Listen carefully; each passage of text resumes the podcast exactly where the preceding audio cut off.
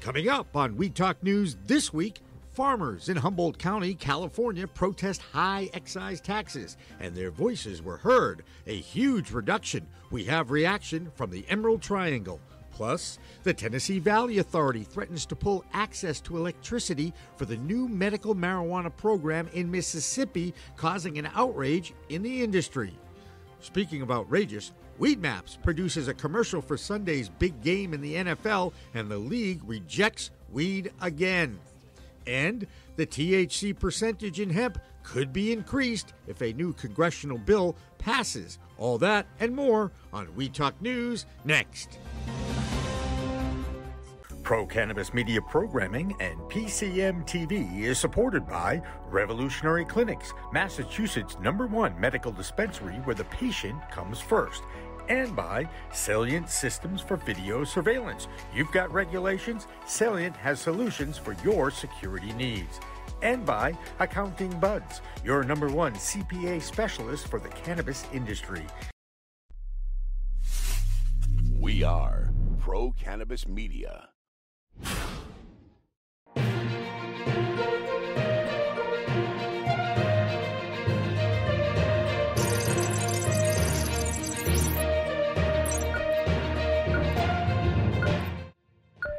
Hi, everyone. Welcome to Weed Talk News. I'm Alaina Pinto reporting for Pro Cannabis Media. This week's top headline comes from the Golden State, California, and more specifically, the world renowned Emerald Triangle, what many know to be the home of modern cannabis. Home to Trinity, Mendocino, and Humboldt counties, the Emerald Triangle has led the pioneering front on U.S. cannabis for decades.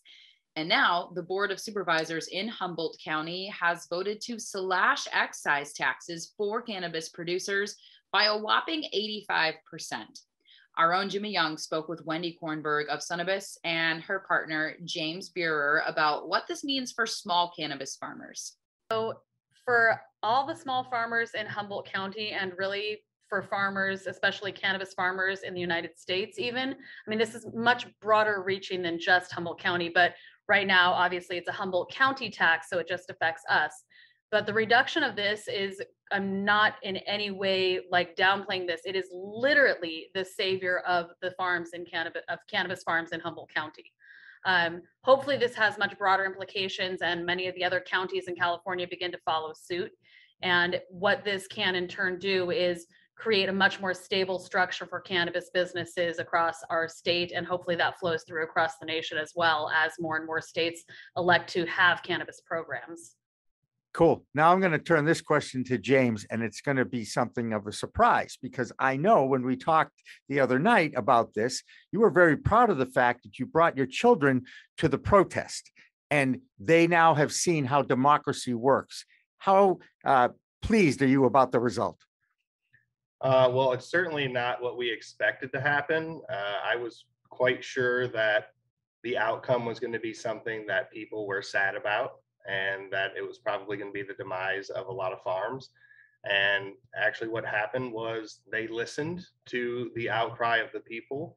They saw the people on the streets and driving past and, and actually heard the message.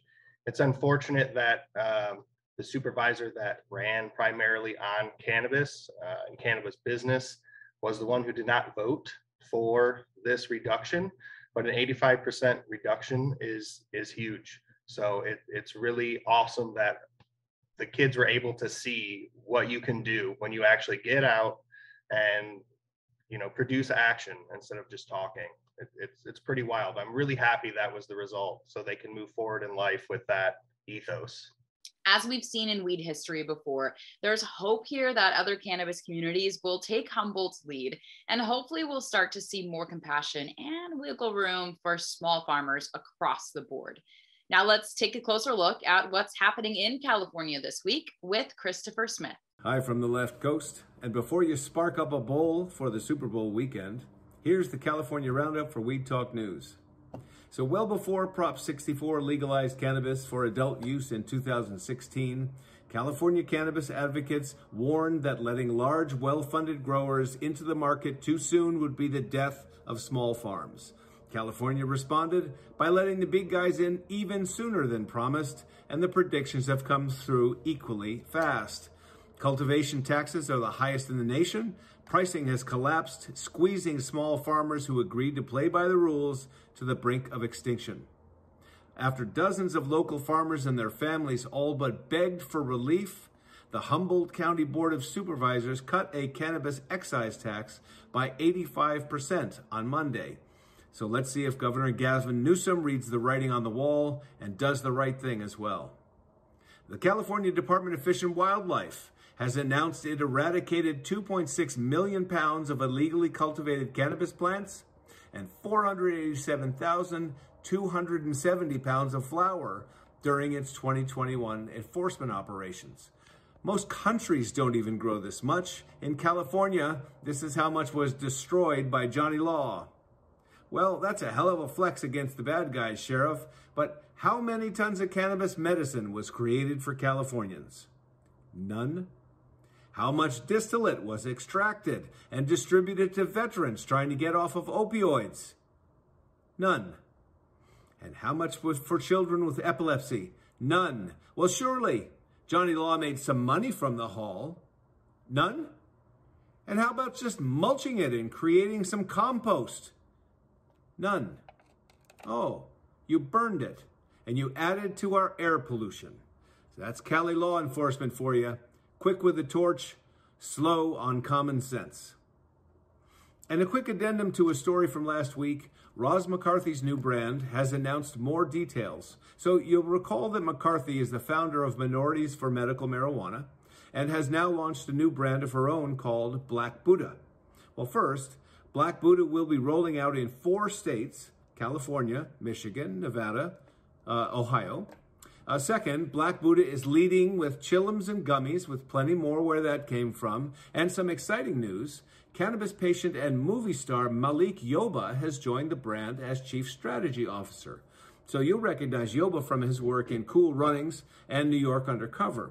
Now, if you want to learn more about Roz McCarthy and her Black Buddha brand, I will be interviewing Roz next week on my new show called The American Cannabis Report on PCM TV. So make sure to check it out. And I'm Christopher Smith, publisher of the American Cannabis Report, sharing California's bounty, beauty, and Black Buddha for Weed Talk News. Federal prohibition is causing some strife in the South.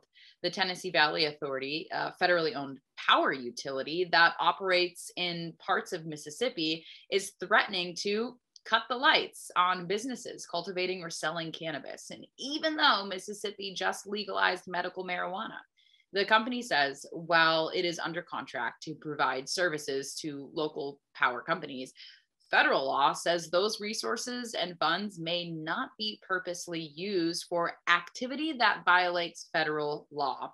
And because cannabis is still a controlled substance, TVA says it will, quote, not direct any federal resources or funds to the cultivation and or distribution of marijuana. Employees are now urged to report any use of TVA's electricity by Mississippi cannabis businesses, which could mean a lot of new weed operations unfairly left in the dark. Sticking with the South, let's check in with Heather Allman for this week's Florida Report. I'm Heather Allman from Cannabis Law Report with This Week in Florida for Weed Talk News. Criminals may be getting more creative, but so are detectives. The Polk County Sheriff's Office recently spearheaded an undercover sting operation using social media and dating apps. Last Thursday, the six month operation ended with the arrest of more than 60 individuals, according to Sheriff Grady Judd, including 159 felony charges filed and 72 misdemeanors. Investigators will not only continue to monitor apps, they will also be working in tandem with mobile app companies to help stop illegal sales. As for legal cannabis transactions, more seniors are using cannabis as the number of adults 65 or older who reported recent cannabis use jumped by 18% in 2021, according to a report by the National Survey of Drug Use and Health. The fact that more seniors also admitted to using cannabis during their lifetime signals a possible cultural shift and wider acceptance of cannabis use in this age group. In Florida, seniors represent a large percentage of our registered patients and are proving to be more receptive to the medical benefits of cannabis than any other demographic, choosing cannabis over harsh medications like opioids. In other news, according to John Templeton, founder of the Treasure Island based Footprint Addiction Treatment Center, seniors here in the Sunshine State are excited about a new study that followed 115 patients with chronic pain who had been using opioid treatment for at least six months. After being weaned off opioids and treated instead with a cannabis supplement, a 70% reduction in opioid use was seen in the majority of test patients. The study concluded that cannabis use does not bring physical addiction or withdrawal, in fact, long term opioid users were able to reduce their use of opioids, making cannabis a viable option to reduce reliance on the drug and decrease related deaths and overdoses. That's a wrap for Florida Cannabis this week. I'm Heather Allman from Cannabis Law Report for Weed Talk News. Everyone's favorite big football game is this weekend, and while stoners may be eager for the funny ads, we will once again miss out on any commercials for cannabis. Weed Maps, in partnership with LA based Quantum Spin Studios, pumped out an ad with a very comical but relatable spin on cannabis censorship in the current digital age.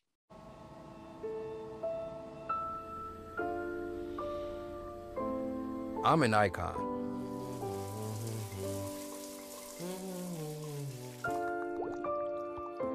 But since we can't talk about cannabis publicly, my likeness is being used as a safe substitute.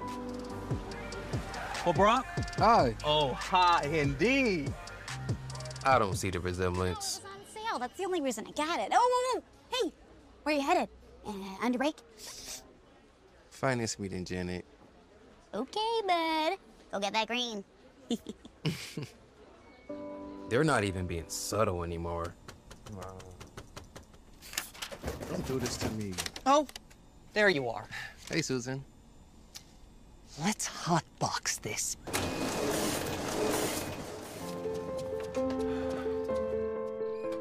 It's taking over my life. Cannabis is here to stay. That's great. But can we just call it what it is? I'm broccoli. I mean, you guys get it. Pot, leaf. It's messed up. Thank you.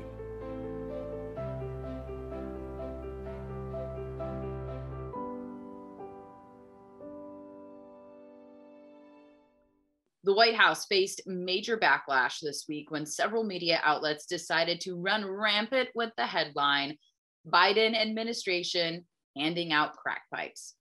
The Department of Health and Human Services has finalized a $30 million grant as part of a new harm reduction plan, which has language that apparently allows some community programs to fund, quote, safe smoking kits for those experiencing addiction. But several federal sources have since clarified the White House is not specifically handing out pipes. The grant instead allows communities to decide which resources would best serve them and which could include smoking kits of some kind. So, no matter how you spin it, this is a new way to look at addiction and abuse as a matter of mental and physical health rather than criminalization. And hopefully, we can see this ideology leak over into cannabis. With more from the nation's capital, let's check in with Vote Pro Podcast's Phil Adams. I'm Phil Adams from Vote Pro Podcast, here with the Weed Talk News DC report.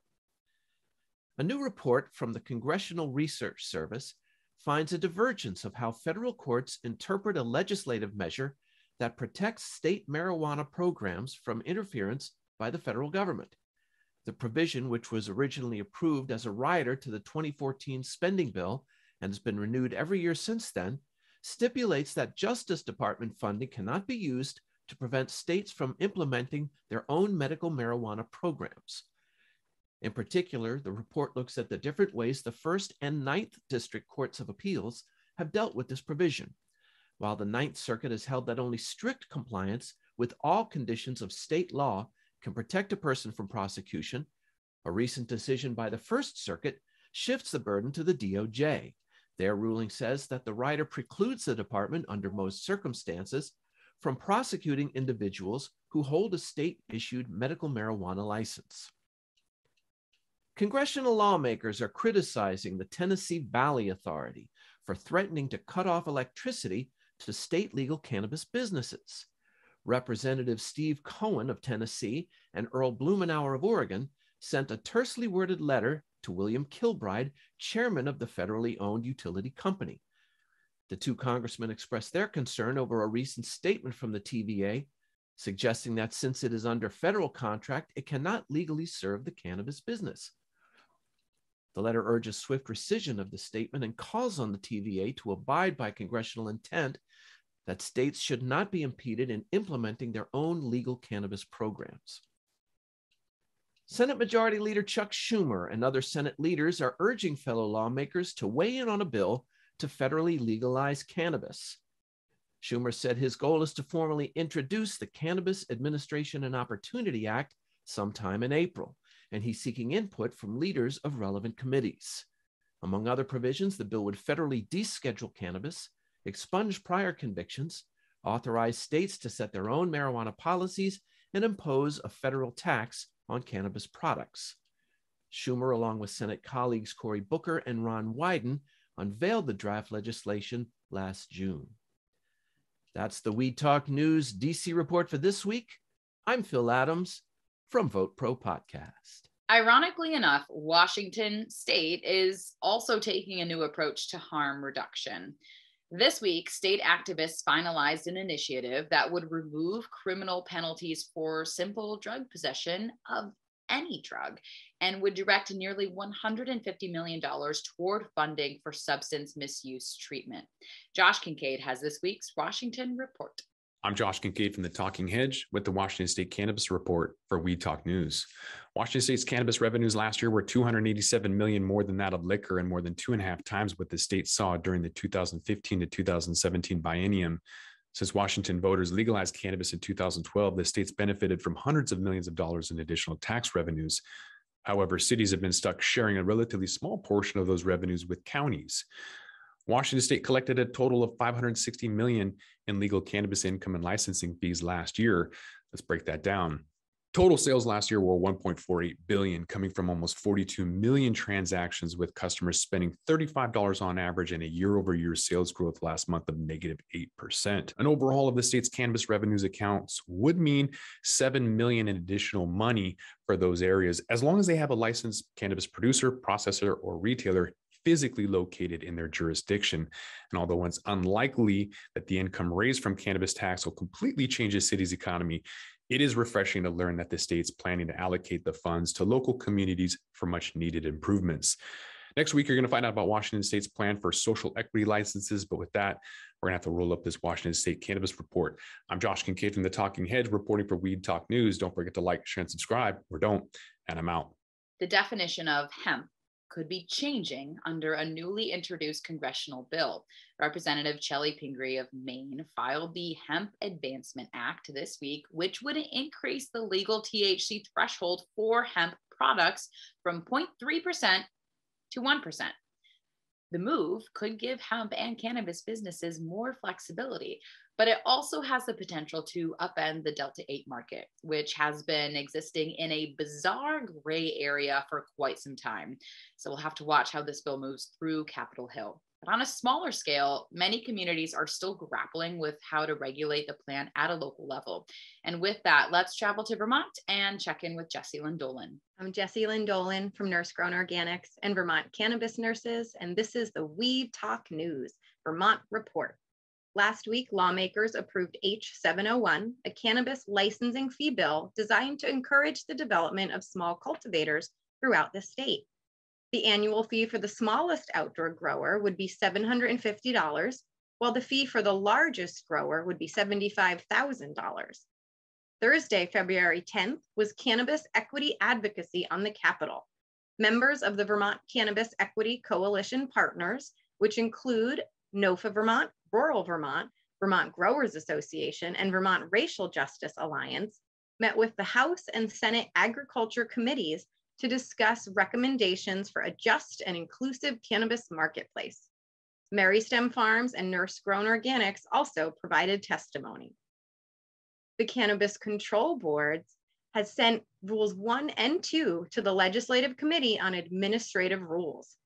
The board's latest report made a number of key recommendations, including recommendations for social equity outreach and social equity, lifting the 30% THC cap on cannabis flower, online ordering and delivery, additional license types, including craft cooperative, delivery, and special events, display and sale of cannabis related paraphernalia to be allowed, and encouraging working with state agency partners on economic opportunity program development. Rule three, which deals with the medical program, and Rule four, which covers compliance and enforcement, is currently in a public notice and comment period. The Cannabis Control Board will be hearing public testimony next Friday on Rule three and four. The Vermont Medical Cannabis Program released results of a 575 patient survey in which over 85% of patients responded they have experienced a great deal of benefit from cannabis, while about 45% said it was somewhat unaffordable to not unaffordable. On Thursday, February 10th, the Cannabis Control Board's networking event for social equity and economic empowerment applicants met discussing building a successful business plan and featured renowned cannabis attorney Cheryl Murray Powell. Saturday, February 12th, Vermontuana is hosting a networking event at the Vermont Grow Barn in West Brattleboro.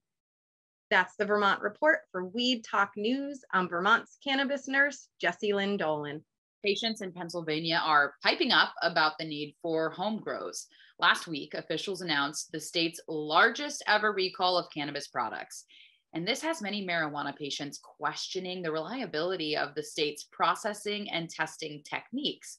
And they're not going to be quiet about it. Claudia Post has much more in this week's Pennsylvania Report. I'm Claudia Post from Scarlet Express, reporting from Pennsylvania, the Keystone State. And I'm here reporting for Weed Talk News. First up, the Pennsylvania Department of Health, in its infinite wisdom, issued a mandatory recall on hundreds of vape cartridges, hundreds of brands of vape cartridges. Now, keep in mind that these same vape cartridges from the same manufacturers been in use since 2018. So why all of a sudden, in their infinite wisdom, as I say, have they decided to recall these vapes? It has sent dispensaries and patients into an absolute panic and dizzy. The two greatest offenders are Curaleaf and Trulieve, which is sort of ironic. And um, we are getting a lot of pushback from our Pennsylvania Cannabis Coalition. So there'll be more news on that as we go along. Next, this is good news. The GOP held hearings on the use of medical, of, um, I beg your pardon, of marijuana, uh, home grow, and adult use. Well, that's a plus because they were so against it. Uh, but now I guess they see those dollars and they're all for it. One of the things that came out is that they're deeply concerned about how police enforcement will handle this. And I say it's going to take education on everybody's side. But there are other things that are of importance as well. And they are wondering whether this will stop or put a dent in the black market. Again, we don't know. We're waiting to see. And uh, I say that the powers that be should go out, go to other states, see how adult use works, bring it back to Pennsylvania. Why reinvent the wheel? But keep in mind, folks, this is Pennsylvania, and that's how we do things. Now, this is really an interesting twist. Pennsylvania requires terpene profiles on all of the THC strains. Now, East Coast folks think that the best flower has the highest THC count. That's not necessarily true. It really also has three other components. What are the cannabinoids? What are the terpenes? And obviously, what is the freshness? So I think this again is a matter of educating the consumer as to what to choose. That's the wrap from Pennsylvania. I'm Claudia Post from Scarlet Express, and I'll be back next week to talk about what's hot and not, what's not in Pennsylvania. from Weed Talk News, have a fabulous week. People in New York seem to be growing impatient with the wait to purchase legal weed. And now the state's Office of Cannabis Management is cracking down. While adult use was legalized last year, the state still hasn't issued any licenses for legal sales. So, some business operators have reportedly been selling products or services, then providing cannabis as a gift in return. The office sent out letters this week warning businesses that gifting is against the law and it could lead to losing out on those coveted licenses in legal market once it's implemented. So maybe don't accept any weed gifts if you're in New York. And speaking of legal markets, a bill is now moving forward in Massachusetts that would allow public consumption lounges. Ron Marshalsea has this week's Massachusetts report. Ron. I'm Ron Marshalsea with the Massachusetts Cannabis Report for Weed Talk News. The United Food and Commercial Workers Local 1445 are using a quirk in Massachusetts law that allows agriculture workers, such as those who work in cannabis cultivation, to organize with signed union cards without having to hold an election. Over the last 10 years, changes at the National Labor Relations Board have slowed down the traditional process of organizing. For example, an employer used to have seven days to ap- appeal a filing, they now have 14. Small changes like that can add up. Secretary Treasurer of Local 1445, Fabricio da Silva, was quoted as saying, Traditional organizing, once you get a majority of the workers signed, you have to go through the NLRB. Back in the Obama era, we could have an election in 29 days. Now, we'll go two months by the time I have an election. Da Silva claims the reason they lose sometimes when it comes to a vote is only because of the anti union propaganda, which he says is based on fear and uncertainty. Boston researchers say they've developed a new, non invasive technique for detecting marijuana highs that can reliably tell when a person is actually impaired versus them just using it recently. Their approach has been described as more direct than looking at a person's blood for impairment. They want to peer into the brain with light based imaging. Further development and validation is needed, but the team behind the work is hopeful it could lead to a roadside device that would allow police to catch dangerously stoned drivers. But more importantly, it would be without sweeping up law abiding cannabis consumers, as well as medical marijuana patients who have THC in their system but are not actively impaired. That's this week's Massachusetts Cannabis Report. For Weed Talk News, I'm Ron Marshalsea. Now, on the other side of gifting weed, an initiative in Missouri explicitly allows the act. The Legal Missouri 2022 campaign would include language that will allow adults 21 and older to purchase or simply gift up to three ounces of cannabis at a time. And with more from the Show Me State, Brandon Jones has this week's Missouri Report. Hey everybody, Brandon Jones here again from Distribution Maven with Missouri Cannabis Report for Weed Talk News. And being able to gift would be pretty awesome here in Missouri as a home grower. I would actually be able to gift some of my own homegrown products here. Some of my friends, I'm sure they'd be very happy. My first story today comes out of grownin.com, and the Missouri Supreme Court actually ruled that the uh, application archives must be reopened to all those people that had sent in their appeals. So all those applications that had been denied now get to get looked at and compare to others and see the scores and the discrepancies. And there are very worried this is going to be a slippery slope for all these applicants that were denied. So this is uh, going to be a very, very uh, curious issue to watch here in Missouri in the next uh, few months. My next story is a little bit more personal. Uh, I had a family relative live to uh, reach out to me here just this last week. And as you know, Kansas City, half of it is still, you know, half the city is in Kansas, and that's where most of my family lives. He had a protege of his that's only 40 reach out to him and let him know that he actually has terminal cancer and wanted to know if my uncle or uh, my uncle could help him in any way with finding any medical marijuana and if there was any way to actually do that legally in Kansas. And I had to let my uncle know that unfortunately at this time there is no way to get any medical marijuana to his protege that you know is in his 40s, has terminal cancer, and needs just some relief, some medicine to help him. So I just implore all of you out there that are still, you know, in states that are uh, allowing medical cannabis to still help reach out, uh, reach out to those legislations, help those others, reach out to the NORML teams. And if you are in those states that don't have access, I implore you to do that even more. Just reach out to your local legislation. Look out for your NORML teams they're all over this entire entire country and they need to, they're there for support so let's get access to everyone that needs it Thanks again. This is Brandon Jones from Distribution Maven with the Missouri Cannabis Report for Weed Talk News. Have a great week, everybody. Folks in Michigan apparently love their marijuana to high heaven. Delivery platform Eaze has published its 2022 State of Cannabis Report, surveying users of its services in California and Michigan. And based on its findings, Eaze says the top three cities of customers that prefer high potency pot products are in Michigan, not California. An interesting insight into what customers are looking for when they purchase their cannabis. And with that, let's check in with Michigan NORML Executive Director, Rick Thompson. Hello again, everyone. This is the Michigan Report with Rick Thompson on Weed Talk News. Let's begin.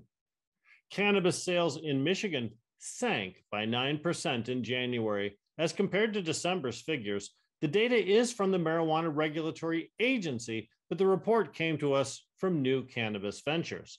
Medical cannabis sales dropped 15% from December, and adult use dropped 8%. January's cannabis sales in Michigan were the worst on record since June 2021. In the past, January sales have improved from the previous December, but that statistic is misleading, as in prior years, the industry was just launching.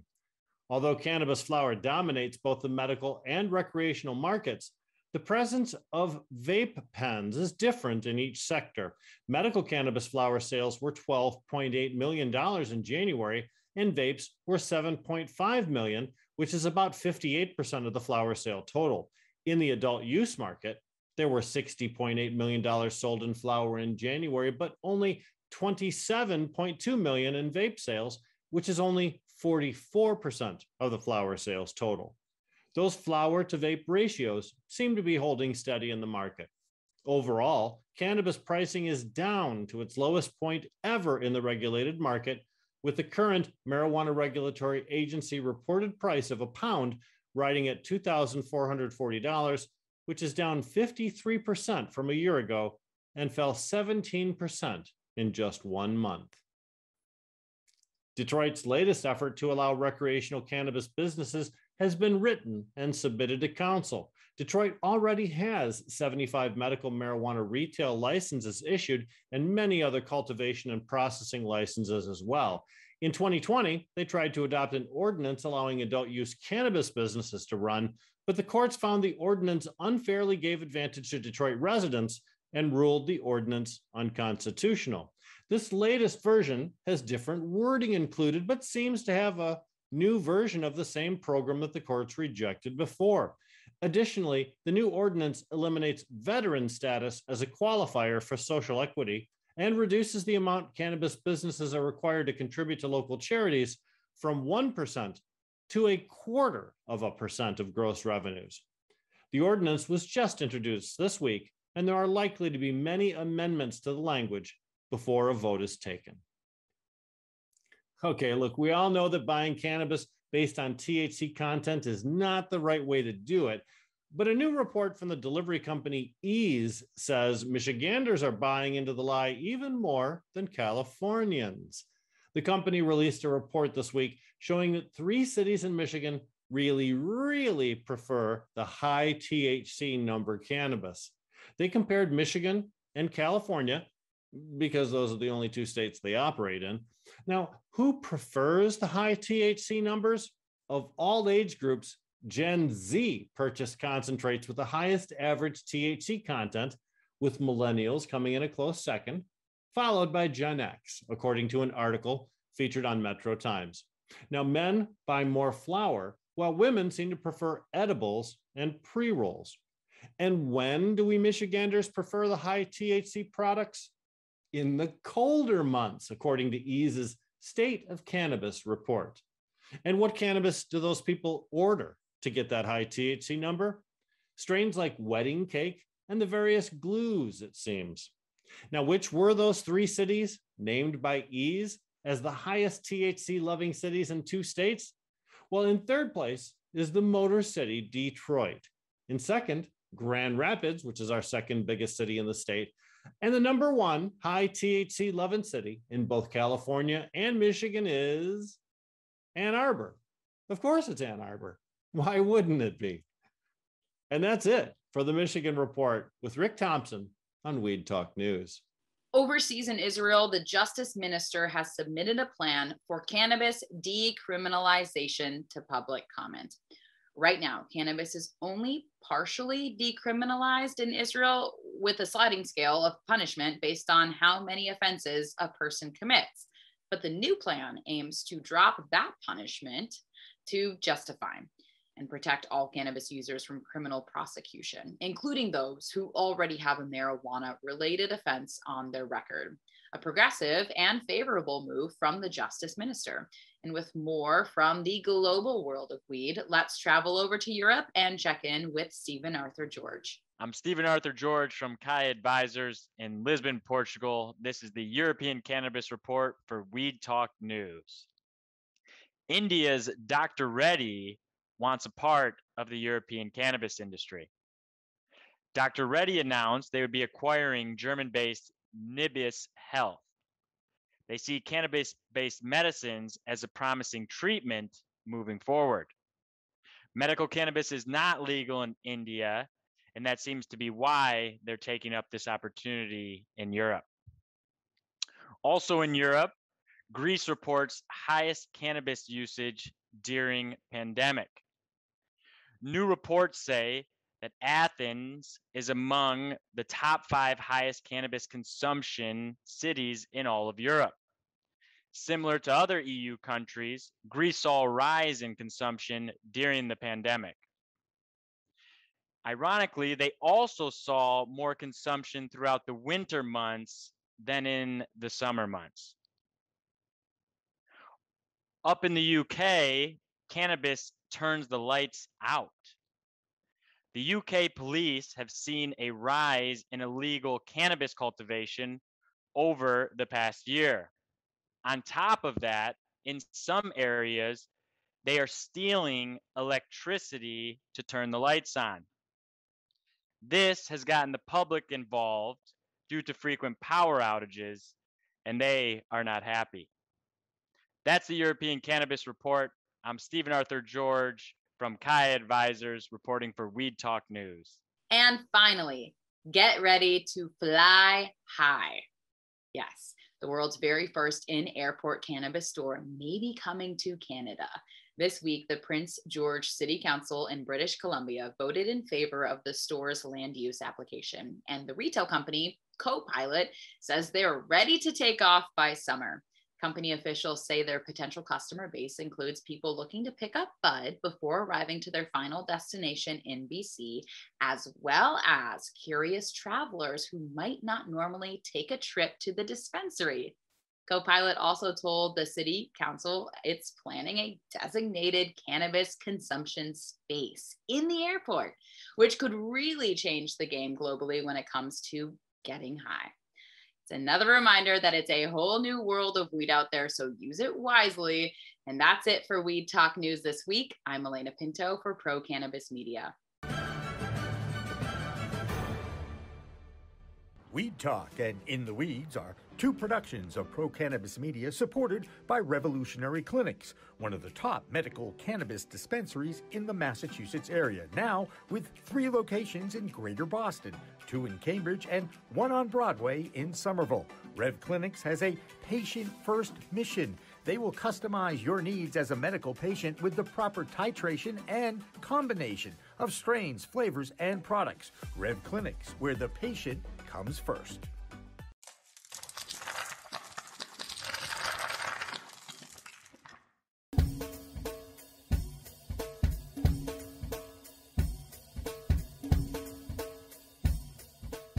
Difference is building a solution for that individual, not just a custom. Here's a box, here's a video, here's how you make your VMS. We custom design and custom build every situation for exactly what the customer needs. And we keep the cost low. We have multiple tiers, you know, as far as what you're looking at on the cost side of things. If you want a one-time, you know, where you just pay one initial cost, we have that. If you want to maintain your system and have the highest protection and highest capabilities and highest upgrades at all times, we have different plans for you. But we scale it so it's scalable and affordable 100%.